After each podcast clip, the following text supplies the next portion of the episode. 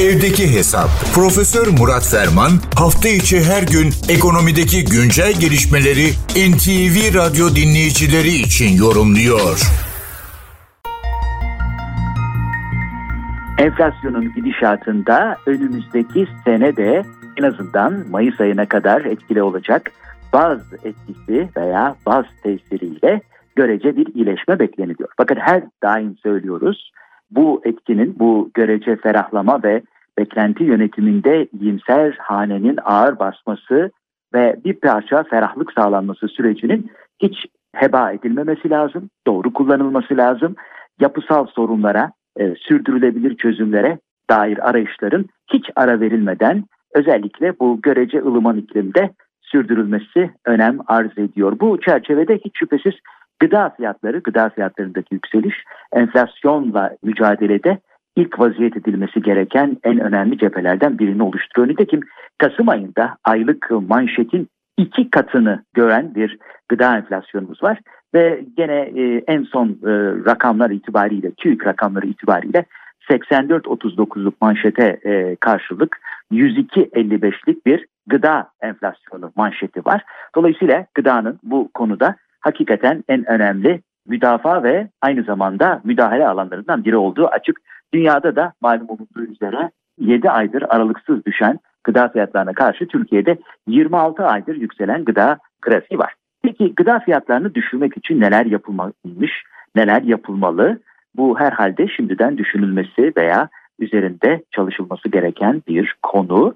Ben de bir bakayım dedim, neler yapılmış, bundan sonra nelere müdahale etmemiz ve hangi kulvarlarda makas değiştirmemiz veya derinleşmemiz gerekiyor. Tarım dünyasıyla ilgili iki çok önemli isim var. Biri duayen isim Ali Ekber Yıldırım, diğeri de genç dostumuz ama kendine çok iyi isim yapan İrfak Donat kardeşimiz. Her ikisinin de çalışmalarına baktım. Özellikle Ali Ekber Bey geçen bu senenin başında bir dibace ortaya koymuştu. Gıda fiyatlarıyla ilgili, gıda enflasyonu ile ilgili. Senenin son günlerinde de gene böyle bir derleyip toparlayıcı güzel bir e, mizan hazırlamış. İsterseniz oradan biraz başlıklara bakalım. Daha sonra da konuşmaya devam ederiz. Gıda fiyatlarını düşürmek veya enflasyonu engellemek için bugüne kadar neler yapılmış? Valla yapılmayan yok galiba. Bir kulak verin isterseniz. Bir kere ithalat kapılarının sonuna kadar açıldığı bir dönemden geçmişiz. Ve netice itibariyle fiyatlar yükselince yapılan ilk iş ithalat sopasını kullanmak olmuş. İthalatta gümrük vergileri sıfırlanmış.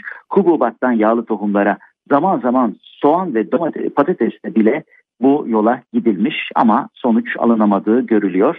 Demek ki bu ithalat e, mekanizmasını yeniden bir gözden geçirmek gerekecek. Hayır yasasına çok bel bağlanmış, sihirli çözüm gibi görülmüş, mutlaka revizyonlara tabi tutulması lazım. Market yasasıyla, perakende yasasıyla dengelenmediği müddetçe bir anlam ifade etmiyor. Gıda Komitesi kurulmuş, Fiyat İstikrar Komitesi kurulmuş, iki bin on dört yılında Gıda Komitesi kurulmuş. Ama işlerlik kazanma ve çalışma bakımından sıkıntılar var. Özellikle süt fiyatlarıyla ilgili uygulamaları yeniden masaya yatırarak dersler çıkartmakta fayda görüyoruz. Erken uyarı sistemi gene Gıda Komitesi'nin bir Gıda Komitesi'nin bir fonksiyonu veya ondan bir beklenti olarak ortaya çıkmış. Bir takım çalışmalar yapılmış ama bu sinyal bir türlü piyasaya verilememiş. iki bin on dokuz seçimleri öncesinde de tanzim satışları kurulmuş hatırlarsanız. Sonra onlar da palyatif bitmeleri olarak kalmış. Soğan patatesle özdeşleşen meşhur depo baskınları da gıdayla, gıda enflasyonunu kontrol altına almak için iki bin on sekiz iki bin on dokuz başında e, başvurulan yollar, metotlar, orada da değişik e, sorun ve tartışmaların olduğunu biliyoruz. Rekabet Kurumu'nun devreye girdiği görülüyor. Market zincirlerine ceza kesilmiş. Tartışmalar hala devam ediyor. Rekabet Kurumu da devreye girmiş. E, yetmemiş, haksız fiyat değerlendirme kurulu kurulmuş. E, Nisan iki bin yirmi bir iki bin yirmi tarihinde özellikle pandemi e, sürecinde idari cezalar kesilmiş ama kalıcı bir etki görülemiyor. İhracat engellenmiş belirli dönemlerde. Gene hatırlanacak soğan, patates, nohut, buğday, şeker, domates salçası, konserve, tereyağı, toplam altmış civarında üründe ihracat engellenmiş ama fiyatlar gene düşürmemiş, düşürülememiş. Tarım Kredi Kooperatifleri marketleri de bir başka model olarak gündeme gelmiş ama orada da kalıcı bir iyileşme sağlanamamış. Modern teknolojik seralar kurulmuş. Ziraat Bankası desteğiyle Tarım Kredi Kooperatifleri bünyesinde Sera A Ş modellenmesine gidilmiş Ama gene kalıcı bir sonuç elde edilememiş. Sütte sabit, kırmızı ette tavan fiyat oluşturulmuş. Sözleşmeli üretim modeline geçilmiş ama gene tüketicide fiyat artışı durdurulamamış. DİTAP dediğimiz bir dijital tarım pazarı kurulmuş. DİTAP'tan da e, bugünlerde söz eden yok diyor değerli dostumuz Ali Ekber Yıldırım bu değerlendirme yazısında. Enflasyon timleri kurulacağından bahsedilmiş ama böyle bir uygulamaya gidilmemiş.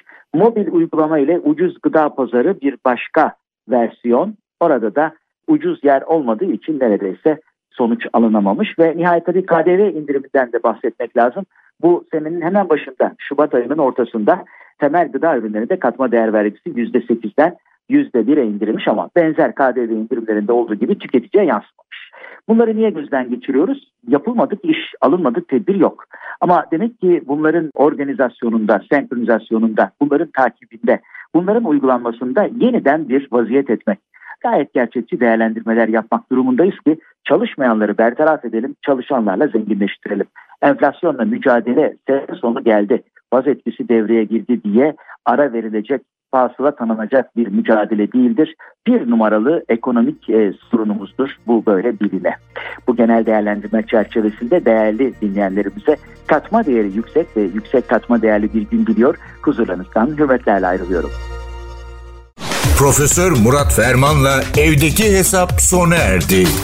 Kaçırdığınız bölümleri double-u double-u double-u nokta en ti vi radyo nokta com nokta tr adresinden dinleyebilirsiniz.